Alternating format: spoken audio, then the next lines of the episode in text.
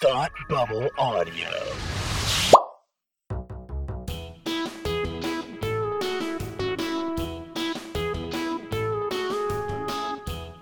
Hi, I'm Kirstie. And I'm Jocelyn. And it's time to hate watch with us. Welcome to our show about the things we love and the things we hate and the things we love to hate and the things we love so much we have to talk about them twice. This episode is a rare treat called Kirstie and Kelsey recorded one episode and then had regrets. This episode is also called Kelsey was right all along.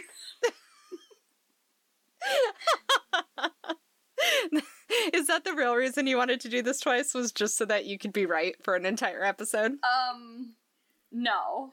Because I think I shouted more about things that I'd missed than you did, but... That's fair.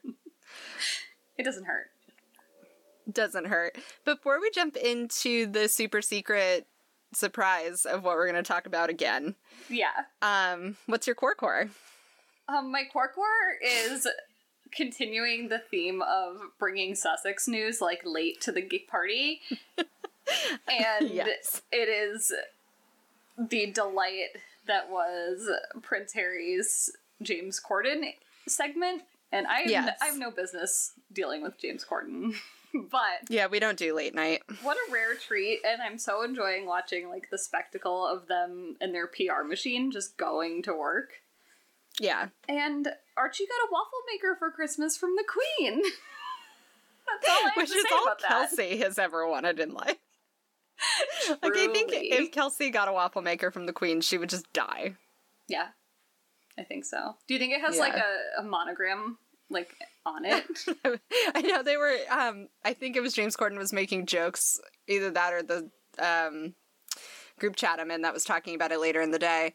Someone was making jokes about the Queen being on Amazon, and I was like, they probably can sole source waffles. Like, yeah, they probably right. don't even need... Well, like, Meghan Markle does not need the Queen to buy her a waffle maker either. That's fair. That's also fair. But, what a gift. Also, he can rope climb, man. Yeah. Well, I mean, he was in the military. I'm not normally attracted to Prince Harry, but I was like, huh. Wow. Yeah. He's fit. He is fit.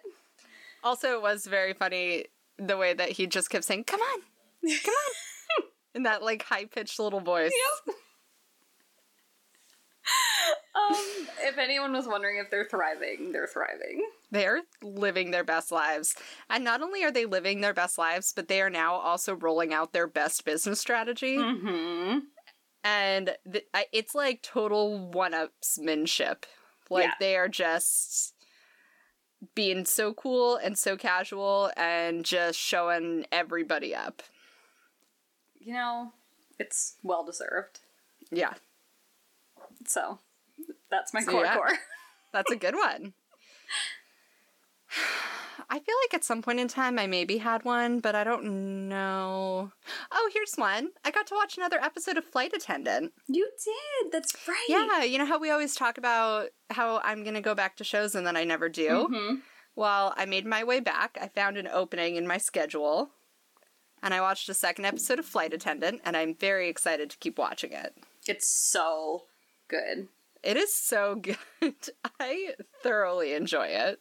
I finished it a couple weeks ago, but I really, like, made it last, and I would only watch one episode at a time, like, a couple nights in between, really tried to make it, you know, work. And I think that last. was, like, the prime way to digest it, for yeah, me at least, I do... because it's, it asks a lot of you. Yeah, I definitely couldn't binge it. Mm-hmm. When I was watching it the other night, um, I was still cleaning when that episode ended, and I did think about letting a second one start, and then I was like, that's too long of a commitment. Mm-hmm. But also, that's too, it's like, it was like ten thirty at night at that point, and this is not like a ten thirty no. at night show. No. But yeah. It's great. It's really great. Zero complaints other than I can't watch it more frequently. I'm really proud of you for going back to it. Thank you. um, do... Speaking of things we're going back to. Yeah. No, I'm just kidding. Do you want to reveal what it is, or should we reveal it via song? Oh, gosh. Are you going to sing to me? He's here.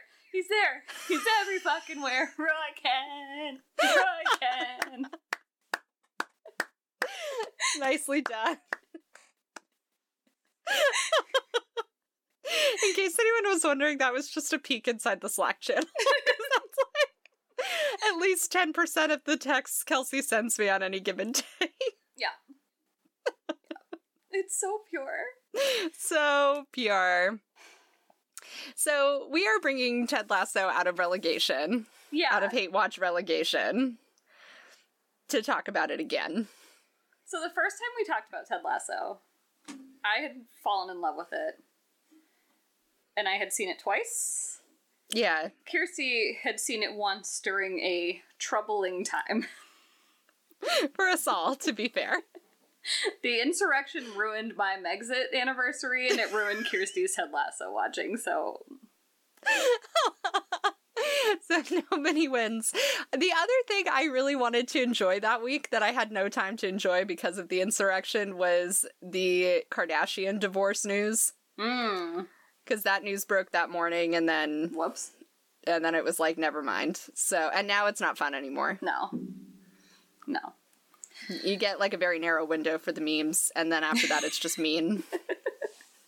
So...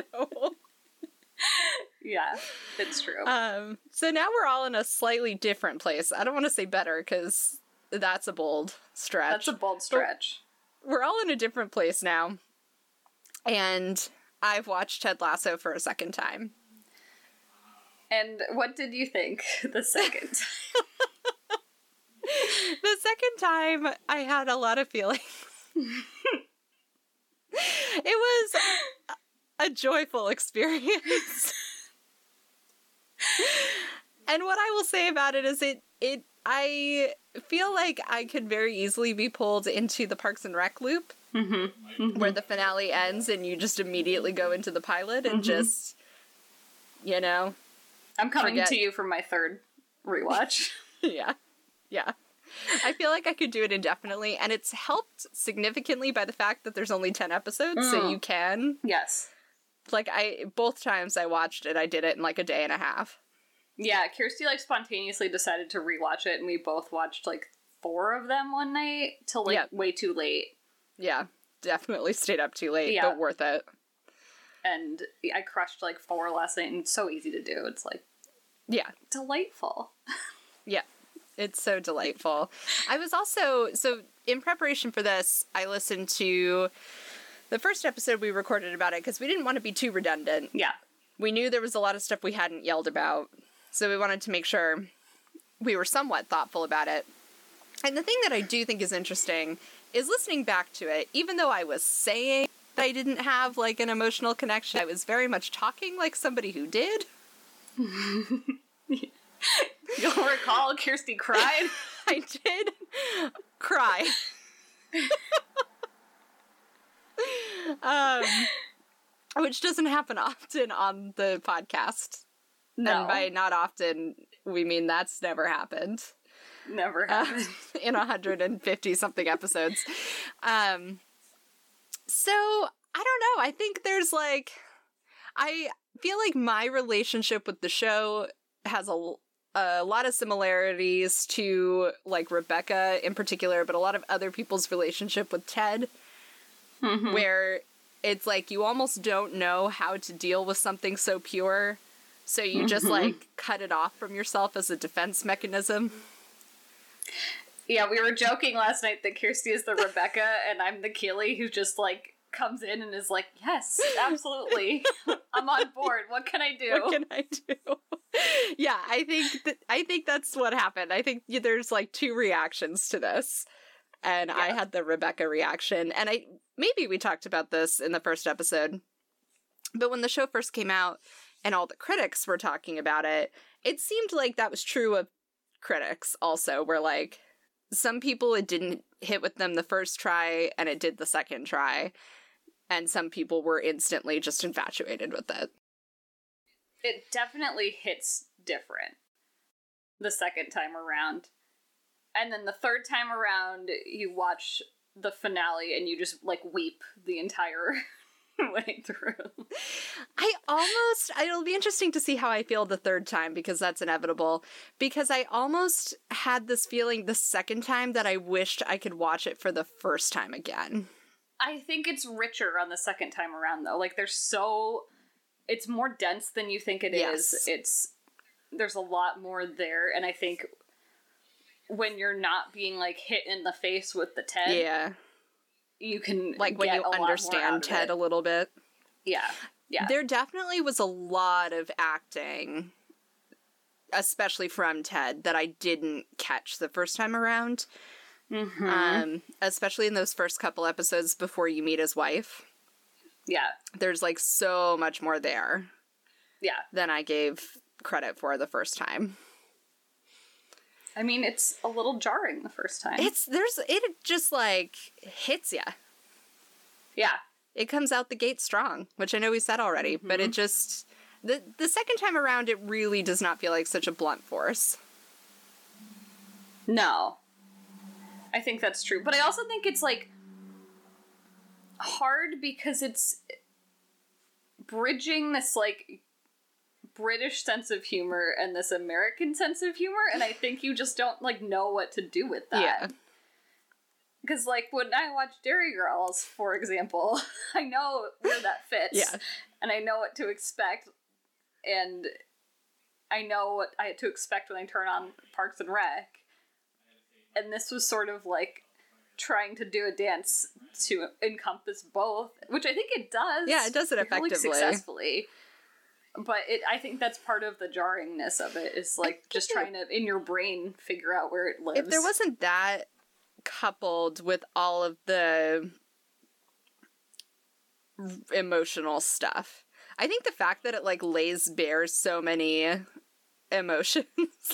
Mm-hmm. And that, like, the entire core of the storytelling is just, like, the very, like, fundamental feelings behind relationships. Yeah. And I think, like, that is also very distracting on top of everything. Because I, yes. I feel like in other stories, like, people's feelings... are often at the core of narrative. That's not, like, groundbreaking. But I feel like no. in other stories it's tempered a little bit more by, like... Plot? Plot, yeah. Especially, like, sort of trivial plots that sort of, like... Like, we're gonna send these two characters on a side quest so that they can have, like, a fun mm-hmm. time. And then at the end you'll get three sentences between them where they resolve their problem. Right. But this is like, no, we're just here for the feelings. Everything that unfolds is just a stop on the feelings yeah. journey. Yeah. All feelings all the time. Mm-hmm. So we have like a list of things that we wanted to talk about. Yes. How, how do you want to tackle it? Where do you want to start? Well, you made the list. Yeah, but you... So do you want to frame up, like, what you were envisioning? Um, I wasn't really envisioning anything. I feel like this is okay. this is a list that could be recategorized in any given way, depending on what you wanted to tackle first. I feel like the primary thing we talked about when we were forming this was that we didn't get to spend enough time on Rebecca and Keeley. And yes. you wanted to dive in on some of that. And then, like, the wandering road of conversation that we had also touched on a bunch of other topic areas. That, like, can fall under those two if we want to frame it that way. So I, I don't know. We can start anywhere. Okay. I mean, I think you should just start at the top of this list and we can okay. figure it All out. All right. So I guess that means we're going to talk about Rebecca stuff. Because yeah. we didn't talk about Rebecca, like, at all. Yeah. Yeah. She's incredible. I think she's one of the characters that benefits from the rewatch. Yes, absolutely. Because there's a lot more going on that you don't always notice. But her narrative is, like, she's hard and... mean and has this whole like bad guy streak as trying to like bring down the football team because it's her ex-husband's team and she wants him to have some revenge, or she wants to have some revenge on him. And in the process of doing so, that's why she hires Ted, because she thinks he's going to tank the team. And then Ted gets to her like he does everyone, and she sort of realizes that what she's been doing is not actually helpful to her or anyone, and um like there are there is value in the team still, I think, is part of what she comes to learn by the end of it. Yeah. And yeah. So the the things that we we sort of put out, like, four things about Rebecca that are tracked in this season, mm-hmm. which is her growth as a friend, her growth as the team manager specifically, um, her growth as someone, like, rediscovering herself post-divorce. Because mm-hmm. it's not even just, like, she's having to learn how to be a better person. I think what I appreciated on the second rewatch is that there's more of it that's about, like, it. This the Rebecca storyline was never Rebecca is a cold ice queen who needs to yeah. have her heart opened. The story was this is somebody who's suffering a lot of hurt and has lost herself through a lot of bad yeah. choices. Mm-hmm. And this is like her coming back to her senses in a way. Mm-hmm. Yeah. Um, and then the fourth category was sort of like what she learns from Ted, which I would argue is connected heavily to the third category. Yeah.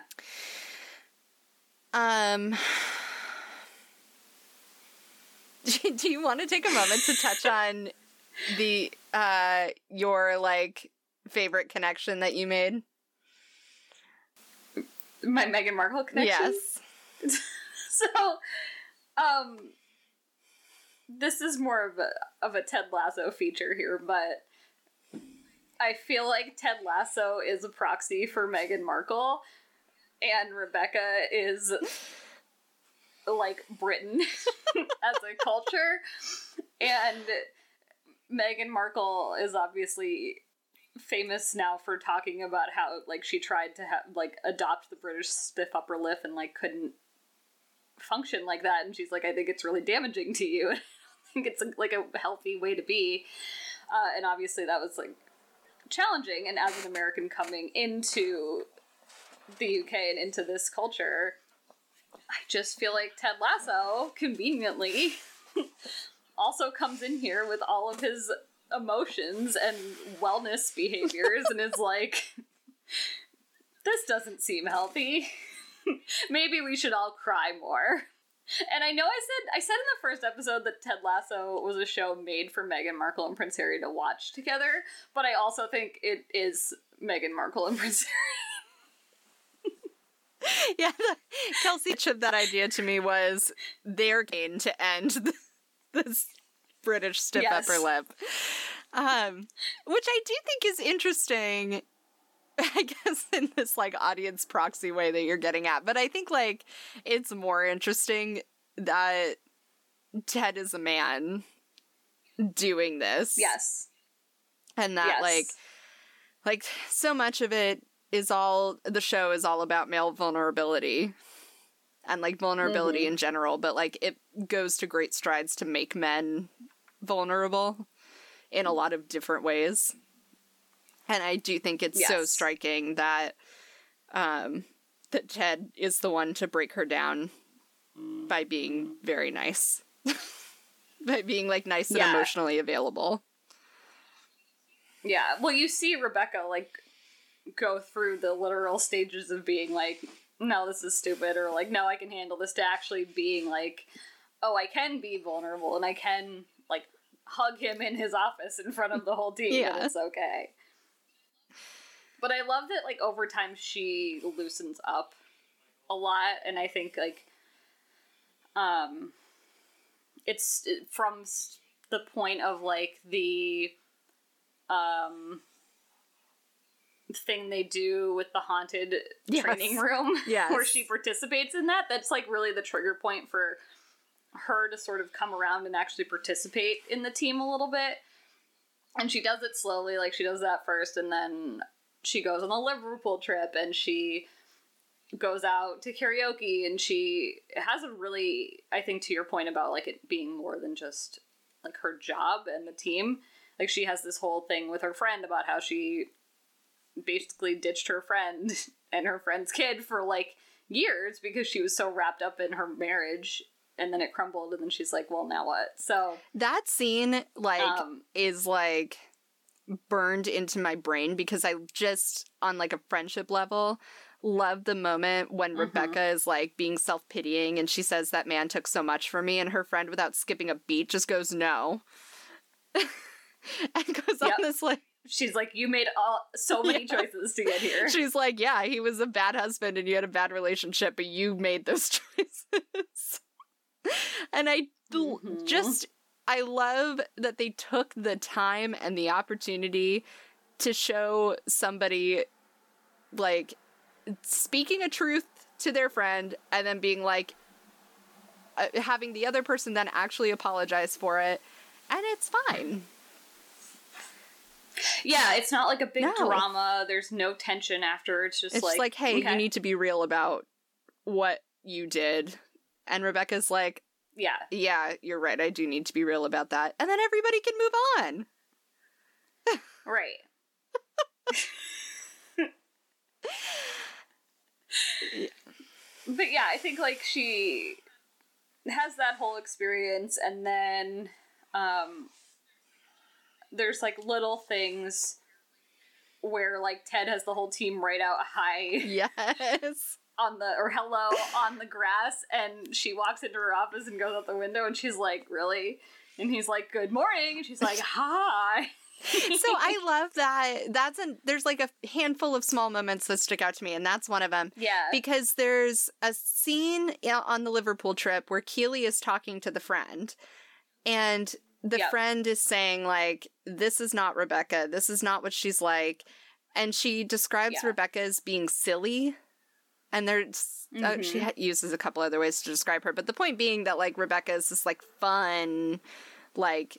funny, spirited person with like a sense of humor, not yeah. like a frigid ice queen. And that struck me a lot on the second watch because it's the first time that you really get the sense that anybody knew Rebecca before the team, that like there was a person before the team. Yeah. But Keeley also yeah. like takes it with a grain of salt. Like she looks af- after mm-hmm. the friend says this, she sort of looks off in Rebecca's direction and looks a little skeptical. Yeah. And I feel like it's because yeah. there's a recognition that like Rebecca's also not one hundred percent that person anymore either. Yeah. And then if you pair mm-hmm. that like description of her as being like fun and silly, there's the moment where, or a few episodes before, where Keeley finds out that there are paparazzi photos of Rebecca shirtless on a yacht and asked to see them. And Keeley yes. is just, like, going off about how great her boobs are. And Rebecca, like, mm. genuinely starts laughing. And it's the first time you really see a break in that character. And then mm-hmm. there's that moment where, like, she's annoyed but enjoying it when they're spelling hello yeah. on the field. Yeah. And then there's, like, all of yeah. these little moments afterwards where you can see her, like, genuinely smile in spite of yeah. herself. Yeah. And again, it's like they took the time and the care to, like, give you these tiny little cracks in the facade. Mm-hmm. Yeah. I mean, this show made in a different spirit wouldn't have Correct. bothered with her in any real way. Which would be wrong. It would be wrong, because they have so much to do with her. So, so much. Um... Do you want to address your concerns for future seasons? So, I have concerns. And those concerns are... Kelsey and I, I can't remember if it was in the episode we published or just, you know, in all of the other chatting we do, um, had a long exchange about how one of the things we appreciate about her relationship with Ted is that it's never made romantic. Mm-hmm. There's, like, never a romantic suggestion. Right. Which I appreciate, because there's not enough... There's already not enough friendship narrative in the world, but there's specifically not enough man-woman friendship stuff. Yeah. Um, and and especially since, like, Ted is such a caregiver for her, like, mm-hmm. the fact that you could have... two people who could be so vulnerable with each other and also still be so platonic, yeah, feels like an important opportunity to me. Agreed. So we had this whole long conversation about it, how great it was, how much we appreciate it. And then on the second watch, I got to the episode where Rebecca finally fesses up to Ted. And he, like... stands up from his chair and, like, very pointedly says a whole thing, and then they hug. And mm-hmm. I can't remember, there's, like, after they break from the hug, there's another two exchanges, and at, this was, like, the day after you and I had had that conversation, and suddenly the way that scene played to me felt like it left a lot of room for future seasons. And the thing that hadn't occurred to me is that there will be future seasons. Yeah. And that relationships can sometimes take three to six seasons. And so I'm concerned that this is a thing that they might try to do, and I just don't want it.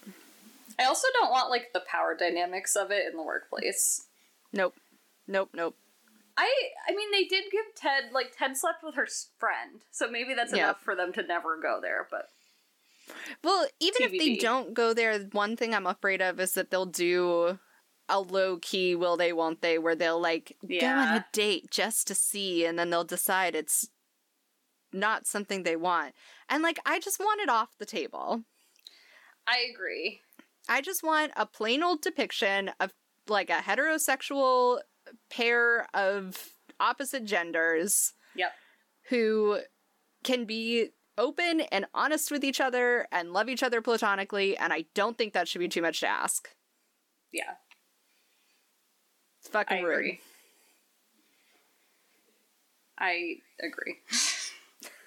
If they take that from me, I will be very upset. Yeah. You know, they neither of them needs that. No! They Not don't. All. They don't. They have other journeys yeah. for themselves. Yeah. You know yeah. what journey I did love, though, that I want to, as we're talking about Rebecca, I don't want to forget, because hmm. I was kicking myself that I didn't talk about it last time, mm-hmm. um, is the darts game at the bar. Oh, yeah, yeah, yeah. That has stuck with me so hard, because... It starts out because Rebecca drags Ted to go meet, like, some co-owners of the team that she hates. And then it turns out that her shady ex-husband has, like, purchased their shares, so he's the one at the meeting, and he's there just to sort of, like, get a rise out of her, basically. Yep. And Ted plays it so cool, and... he, you know, they're at a bar, there's a dartboard, and he's like, oh, do you like darts? And he just... knows exactly what kind of person her ex-husband is, and he just hits him right where he lives. Plays him like a fucking fiddle. It's just beautiful. And it's not that he, like, tricks him into winning darts to make a bet, and, like, we've seen that a million times, but it's the conversation that he has with him. Yeah. And he just, like, low-key, you know, it's like the whole time he's playing the game, he's telling this little story about Um, you know, like, the people he knew from back home and how they always kind of didn't take him seriously, mm-hmm. um, and belittled him. And he go, he's like, you know what? He, like, read something about, like, being curious, and he goes, you know, if you were curious, you would have asked me, like, you play a lot of darts, Ted? And he's like, and I would have told you. Every weekend with my dad for my whole childhood. And it's just beautiful. But he, like, hits a bullseye, like, right at that moment. There's a, it's a good payoff. But it's I like that they spun this, like, very typical um, scene where it would just be, like, showing the ex-husband off mm-hmm. or up, and really took it to the level of talking about, like, feelings yeah. and emotions. And, like, they... That's what we're talking about, is when they just take that extra step that they didn't need to take, but it adds so much more dimension to it. And, like, I do think about that advice, if we'd call it yeah. that. um, because, I mean, you know our podcast. You know our brand. Yeah. Maybe we could all learn from that. Maybe we could bit. all stand to be a little more curious. Yeah. Yeah. Although I think we're pretty curious. I think we can be. I think we can be. I think we can also be pretty quick to shut shit down. Yeah. Yeah. For better or for worse, which, yeah. honestly, the second round of this television show review is uh, some amount of proof of that. Yeah, that's fair. Yeah. I have been thinking a lot about how I definitely worked for a Ted at one point in my life. Oh, yeah? Whose, whose boss was a Rebecca. Oh. And that's been really rattling me. Wow. Because I was not receptive to the TED vibes in any way. I mean, I think that person in an actual workplace would be a very different ball of wax than mm-hmm, mm-hmm. that person in a television show. Mm-hmm, mm-hmm. Yeah. I would it's... also argue that this workplace as portrayed in the show is not equivalent to the kinds of workplaces that you and I inhabit. Not not recently, but I think I've inhabited a workplace like this. No, I mean, it's still different, I would say. There are structural things that still make that different. At least one okay. of them being the element of fiction. But Sure, sure. That's fair. The other one potentially being a, like, multi-billion dollar international entity. Mm-hmm. So. Mm-hmm. Mm-hmm. Yeah. Um, while we're on that topic, sure. are we ready to pivot to Keeley? Yeah, let's talk about Keeley. Okay. I know we're going to have a lot to say about her, but specifically regarding her work life mm-hmm. growth, I just wanted to give Ted Lasso, the entity, some kudos for giving her a real job that is, like, both realistic and important to revenue. Yes. Because it would have been... So she basically halfway through the season gets a job as the, like, sponsorships person for the team um, and or the players. It's kind of unclear. But she's, like, figuring out what brands they should align with. And, you know, in my experience, at least, like, that's a huge... thing that is also kind of new mm-hmm. um not in terms of sponsorship, but in terms of, like, specifically for the individual brands of the players and, like, all that stuff. And I was just happy to see them, like, identify that and give her something that was perfectly in line with her life before mm-hmm. joining the team. She's, because she was, like, an influencer, right? Yeah. And she's clearly good at it to some extent. Like, you can see that she's trying and, like, yeah. saying all the right things. And, like, I just was happy that they gave her something that was real and important and not, like, you can be our, and I'm going to say this with many grains of salt, but, like, you can be our social media person uh-huh. or, like, something with that assumed level of fluff, whether or not that's real. Right. It wasn't just, like, we're going to assume she starts a Twitter account and tweets yeah. real good, and that's what she does. Yeah. Yeah. So I, I was just happy for her. All along, they take her so seriously, though. Like, it would be so easy for them to make her seem like she's just this, like, dumb, pretty model who hangs out with soccer players. Yes. Um, yes. And, and even to not take seriously that she's, like, an Instagram influencer, because that's such mm-hmm. low-hanging fruit in a world that doesn't take women... monetizing themselves seriously. Yeah. yeah. Um, and they just all along take her so... They take... The show takes her more seriously than the other characters do at first. Yes. Um, and they bring the other characters up to her level as opposed to the yeah. other way around. Like, they don't bring her into the, like, corporate structure to make her more serious. She... No. enters into it, and then all of the other characters sort of conform to what she brings to the table. Yeah. She's never treated, like, as a, like, part of the Wives and Girlfriends Club. Yes, like, yes. She's always just inserting herself into the team, whether she's invited or not. Mm-hmm. But I think it's... I just love it. I can't remember I if I said her. it on the last episode, but I know I've said it to you several times, but... It's funny to me because she is, like, the female mirror image of Ted. Mm-hmm. Like, she has that same sort of forceful but, like, very authentic energy where she just, like, brings herself everywhere she goes. And she's just, like, laying it out for you at all times. Like, this is who I am. This is what I'm bringing. Yep. And, like, I'm here. Yes. And you will deal with me. Yes. Uh, which I think... Like, having... I don't think she gets enough credit as, like, being a structural force that helps Ted be successful just by being there. Like, I yeah. think having another person like him, mm-hmm. um, who's working other angles that he can't work. Yeah. Um, you know, primarily because he's not banging the soccer players.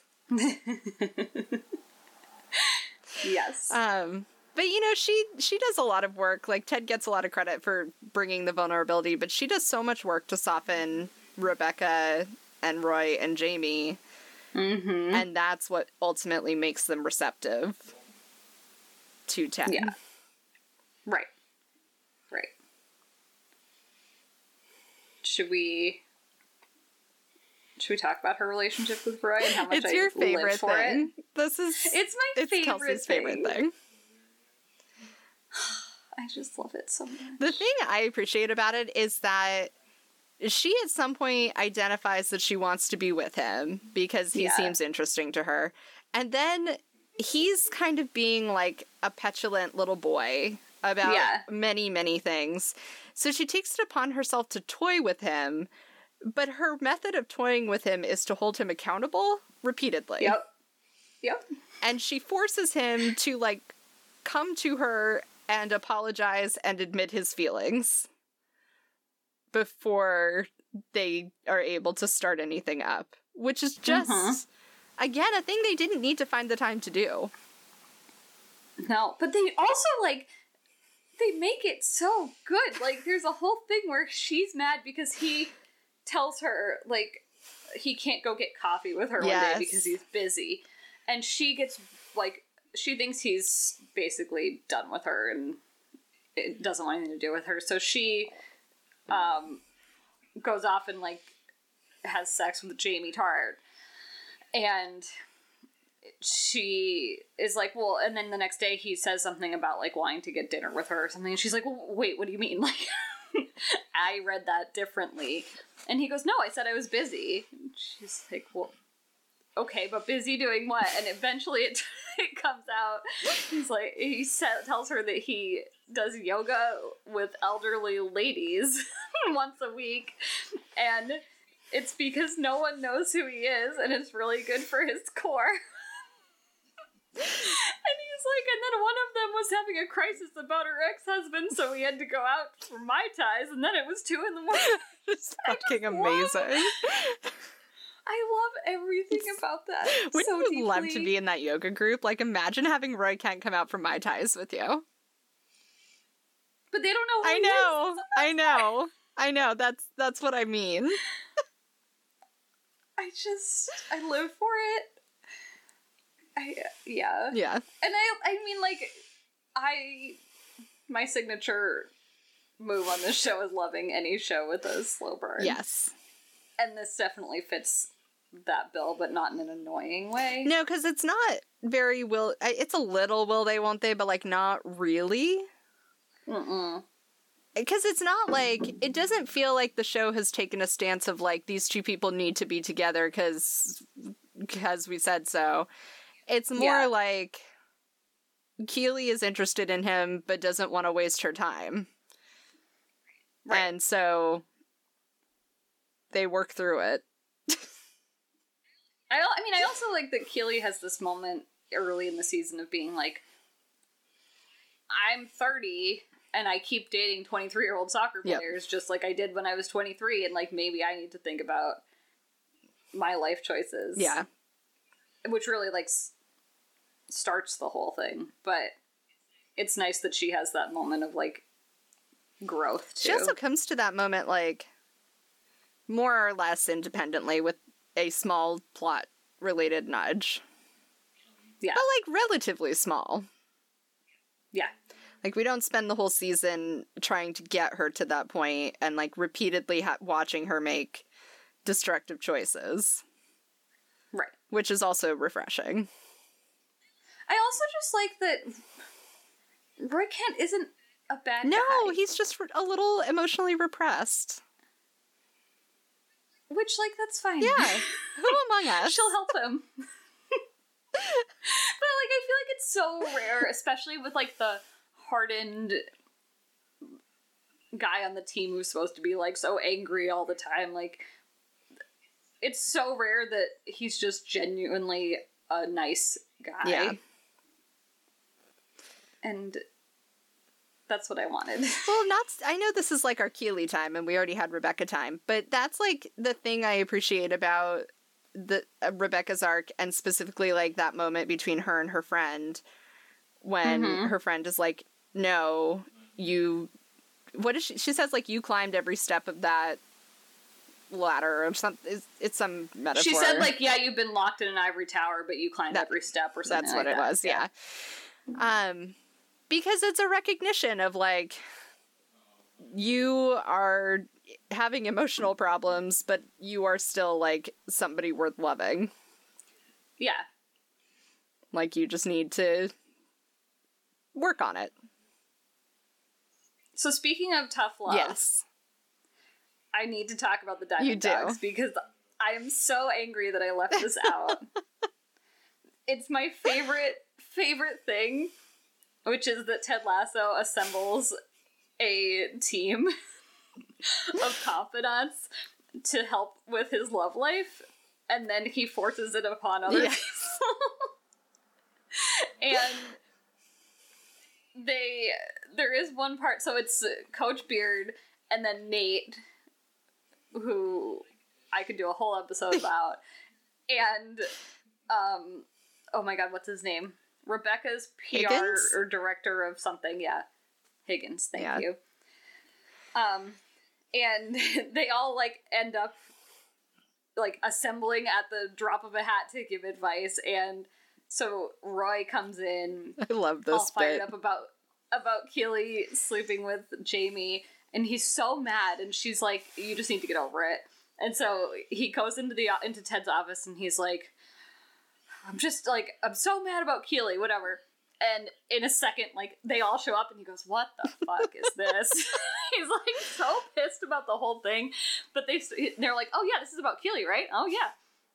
And they give him the advice of basically, like, you're being a baby, get over it. Um, because you weren't in a committed relationship. Like, there were no expectations set that this was off, out of bounds, and you need to get over yourself. And so it's a nice moment of, again, a bunch of men talking about feelings and emotions yes. and giving advice. And um, he goes back to Keeley and he goes, I'm not a baby child.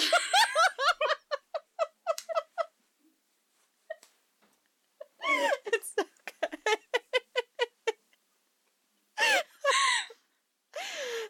But a thing I only noticed on the third rewatch of the Diamond Dogs initial naming scene is when they're all tossing out names, and Higgins and Nate is hungover, which is important to note, and Higgins suggests the Proud Boys, and Nate pukes at that exact moment, I, and it's not acknowledged outside of that, and it's beautiful. I caught that on the first watch, and that was really rewarding. Yeah. There are, there are, like, a couple other, like, tiny little nuggets that, like, quietly acknowledge the yeah. political landscape, but they don't dwell. Mm-hmm. No, which is exactly what yes. I want. Yeah. I also, before we wrap up, I there's a lot of feelings in the, in the last episode. I could do an entire episode on the last episode. That it brings it all fucking home. It brings it all home. Roy like breaks me as a oh my god being, but there's so much like it's the whole episode is so bittersweet. There's so much tragedy in it. Yeah. Mm-hmm. Um, but the one thing that just lightens my life every single time is when Higgins reveals his first name, which is Leslie, and he goes, "I'm what they call a feminine junior. My mother was named Leslie." And I am not recovered yet, and I will never recover. They give Higgins the Jerry treatment, except they do it better yeah. than Parks and Rec yeah. did with Jerry. Mm-hmm. And it's amazing. I mean, that actor is incredible. Oh, he's so good. He's so good, but I, yeah, I'm feminine junior, man. That's pretty good. My name um, can be used for both genders, so I'll keep that in mind.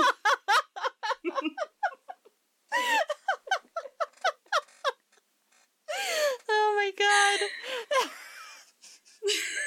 uh, I'd like to see the look on your in-laws' face when you tell them that you're gonna have a feminine junior. A feminine junior.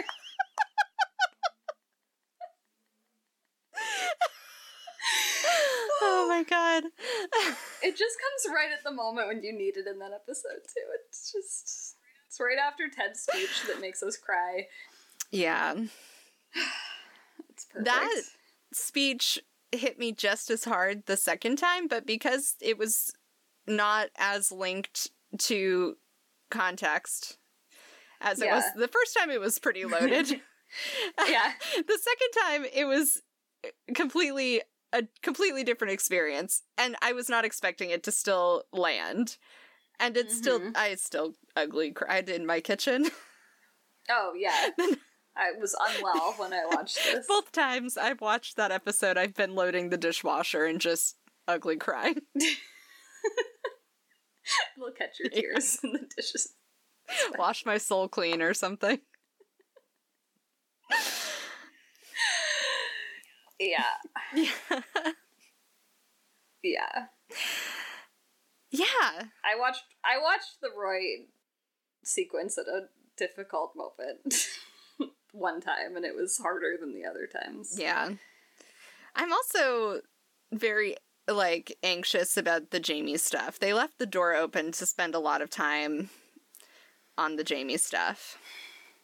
I don't know that I want to go back there. I think there's a lot there. Mm-hmm. And I've seen real-life Jamies turn their life around a little yeah. bit.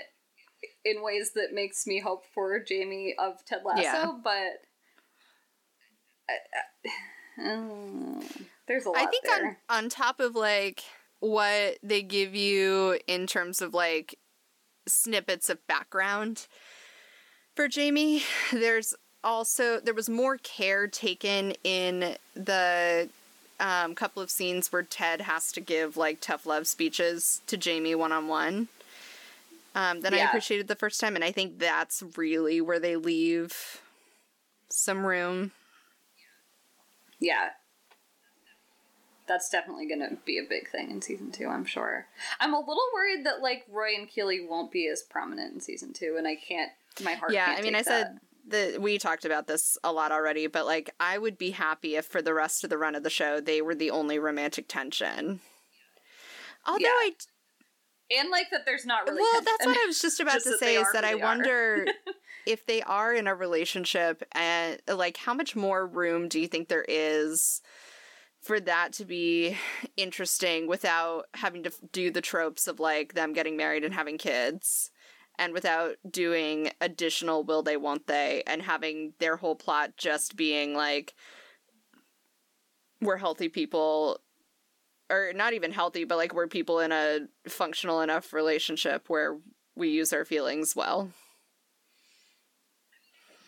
I mean, I think what the show does well is, like, it, it keeps it focused on the workplace, yeah, to some extent. So whether so like I as mean, long it, as it's framed, there are tertiary stories, but it's not like we're gonna go on a very long adventure about their yeah, wedding I don't planning. Do like, if anything, it'll be like one fun episode where they I go to their wedding. Either. You know how I feel about T V weddings. And, yeah, no, I agree.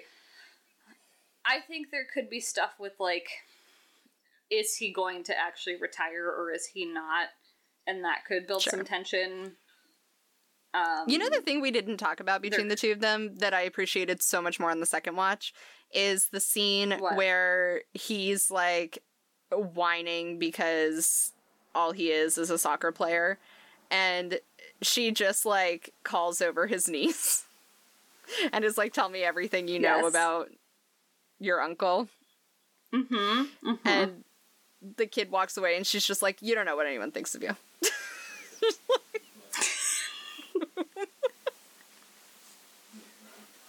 She also, like, calls bullshit for being like, oh, playing oh, a game yes. for a living is so hard. She does like, that twice, and it's my fucking favorite. Every time she's like, mm-hmm. oh, I get paid to play a game, and I'm mad all the time.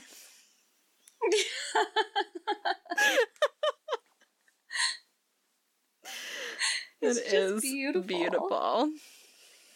But, I th- yeah, so I think there's enough there that they might be able to handle it well. I think that, like,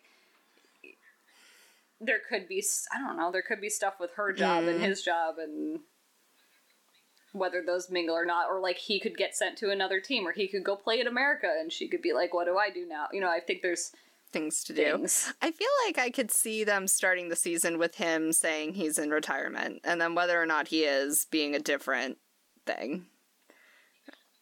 He could also go into mm. coaching. He could also do, like, fundraising mm-hmm. sides of things. Lots of things. I think there's a world where Roy Kent stays yeah. in the game. We also learned the important fun fact that the person who plays Roy is also on the writing staff. Oh, wait, I didn't learn that. Yeah, I told you that. Did I miss I told that, you that somehow? He, ga- he gained at least three inches of height based on that fact alone. He's a story editor, and he also wrote okay. one of the episodes. There's, I, I think you could say this, which like yeah, adds a I layer. think you could say this about every person on the cast, but there's so much acting stuff he's doing that like, like I think doing the stoic bit can be taken for granted, but he's doing like so much mm-hmm. additional acting behind that. Yes. Well, because he's a softie who's also, like, really tough on the soccer yes. pitch. Maybe that's the word? And so I think that's, like, a dynamic that you have like to his, play. Because, like, his, and... his feelings, like, burst out of him, and he's, like, an angry person. And so I think it's, like... Yeah. He wants to be in touch with his feelings. He just doesn't know how, and it's frustrating. So he just reads a wrinkle. I love this scene when he, like, barges into Ted's office to ask about the book, and he's like, am I supposed to be the little girl? And he's like, I'd like you to be. I'd like you to be. It's so great. It's so good. I also think, like, we don't... I don't know if we talked about this or not, but we don't talk enough about the maybe downsides of pro athletes and how, like, what you do when you're thirty-five and your career's over, or forty and your career's over, like, what that looks like. And I think that could be fodder for good storytelling. Yeah, for sure. I actually, I guess I expected them to do that more in season one on the first watch because they introduced the notion pretty qu- early on that he's old. Mm-hmm. Um, but mm-hmm. yeah, I do think that there's interesting stuff to do with that. And I trust yeah. them to handle that, which is a rarity. Yeah. I trust them. Yeah. I trust Keeley. I trust Keeley. Really, this is all about Keeley. I do want to say that I think it's very funny and somehow correct, um, in like a mirror universe kind of way, that like... you had an immediate connection with Keeley, and I had an immediate connection with Rebecca. And an interesting yeah. thing that comes up time and time again on this podcast is that you would think that I would be more of the Keeley, I think, just because I... Yeah. Maybe it's just... I don't know what it is. But I think I am a Rebecca. I don't know that I'm a Keeley, yeah. but... But, the, but, like, she resonates with she you. She spoke to me. Yeah, I mean, I'm not oh, yeah. strictly speaking of Rebecca, but, like... She speaks to me in a in like yeah. a very specific way, and I just think that's funny. Mm-hmm. I think we are two very funny people. Yeah, that's basically it. And we can go on a team trip to Liverpool and share a suite and yeah, yeah, watch videos of. of the hotel playing a loop. That's like my favorite little thing. So funny. Is that she's the pre-recorded loop on the T V. I also really appreciated the little bit that they did where Rebecca is singing Let It Go, and it's like her moment. Like she's like at this like pinnacle for her story. And then yeah. that's like a metaphor for Ted's internal struggle. And so that's what sets off his panic attack. That was, like, that mm-hmm. was so... It struck me on the second watch that that was much smarter than I thought it was on the first watch. I think that episode is yeah. special.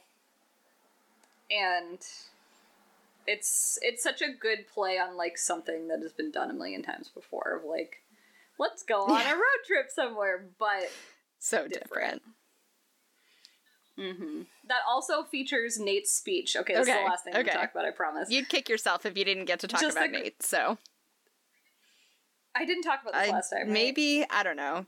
I don't I don't think either way you've gotten love, to talk about Nate, Nate enough. I love Nate so, so much. I love his whole story about being an insecure little boy and then being really, like, growing into his himself and, like, getting confidence because of Ted's... Tedisms. And my favorite instance of this is on that road trip. Like, Ted is like, well, you have opinions, right, Nate? And he's like, oh yeah, I've got tons of opinions. And he's like, and you, so you can, you can share them with me. And he's like, mm, I don't know. And he finally shares them with him. And Ted's like, I, you're right about everything on this paper, but I can't say this to the team. You have to say this to the team. And he's like, oh, God, no, I, I couldn't possibly. And he's so nervous. And so he does the pregame speech, and it starts out, and he's like, addresses someone, and they're like, yeah, you can do this, you can do this. And he just rips every single person on that team a very new and specific asshole, and it's so Every single funny. One of them is so goddamn fresh.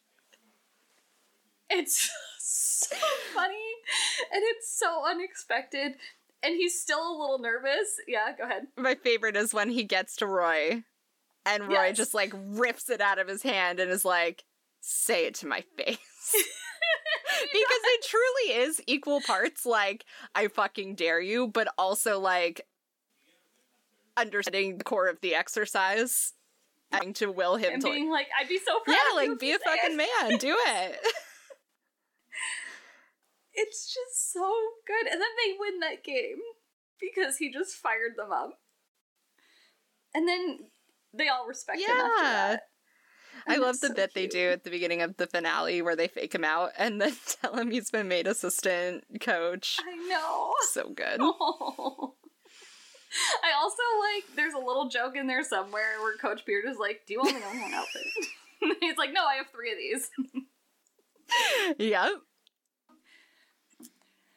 This is all to say that we love. Yeah, Ted Lasso. We just felt like we had to do it again, just because we we do love it so much, so much. And there's so much to say. If anyone wants to come on and be a third chair, we'll talk. We about will. It for a third it's not time. Unusual for us to, after we record an episode for something we're particularly feeling about, to spend several days on Slack just being like, "Oh, I forgot to talk about this," or "Oh, we forgot to yeah. talk about this," and like. Have a whole separate episode just in Slack. yeah. But I think it deserved a second highlight. Yeah, this is pretty unprecedented yeah. for us, but it's so worth it. We've we could, we could keep going about the show. For we like have more to hours. say. Um, but we would We've already, be I think, spoken. Really threatening the length of the entire I was series. To say, I think we've already done like two episodes of Showtime. Mm-hmm. Yeah. Yeah. So, yeah, on that note, please leave us a review on Apple Podcasts and tell us who on Ted Lasso you love the most and what name you would choose for Effeminate Junior And also why that character is Roy Kent. I'm just throwing it out there. Yeah, also that. Also that. Sometimes I just type Roy Kent in our Slack. It's, it's, it's right. right.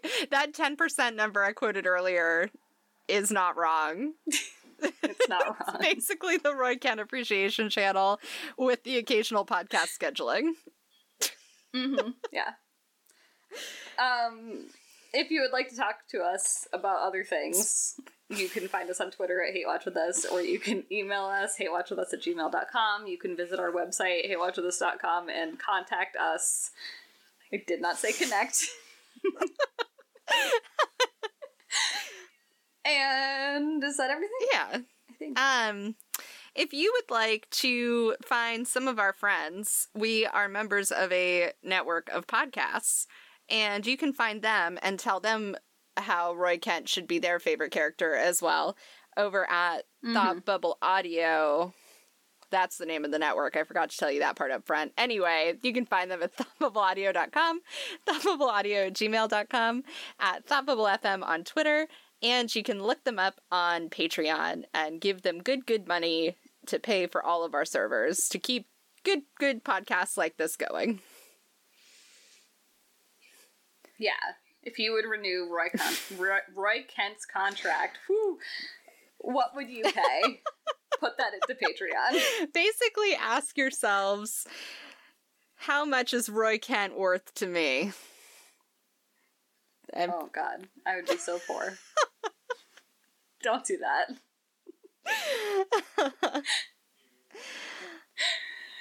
Yeah. yeah. Um... Thanks for listening to us talk about Ted Lasso. For a second for a time. Second. If there's anything else we should talk about for a second time, let us know that too, because we'd do it. We'd yeah. probably do it. We would totally do it. Mamma Mia? How many Eurovision? More times could I... T- oh my god. Did you know I'm still not done talking about Eurovision? Oh my god. Kirstie found new things I to talk about. I found new things to talk about, and also my husband's been spontaneously listening to ABBA today, so... Oh, that's like normal in my household Yeah, now. But he's new to the game. I'm yeah. so happy. Anyway. Because no one doesn't like ABBA. We saw a tweet this week that was like, there are two kinds of people in this world. People who like ABBA and people who are lying. And I just, yes. I think you guys out there as we sign off today need to really examine that within yourself.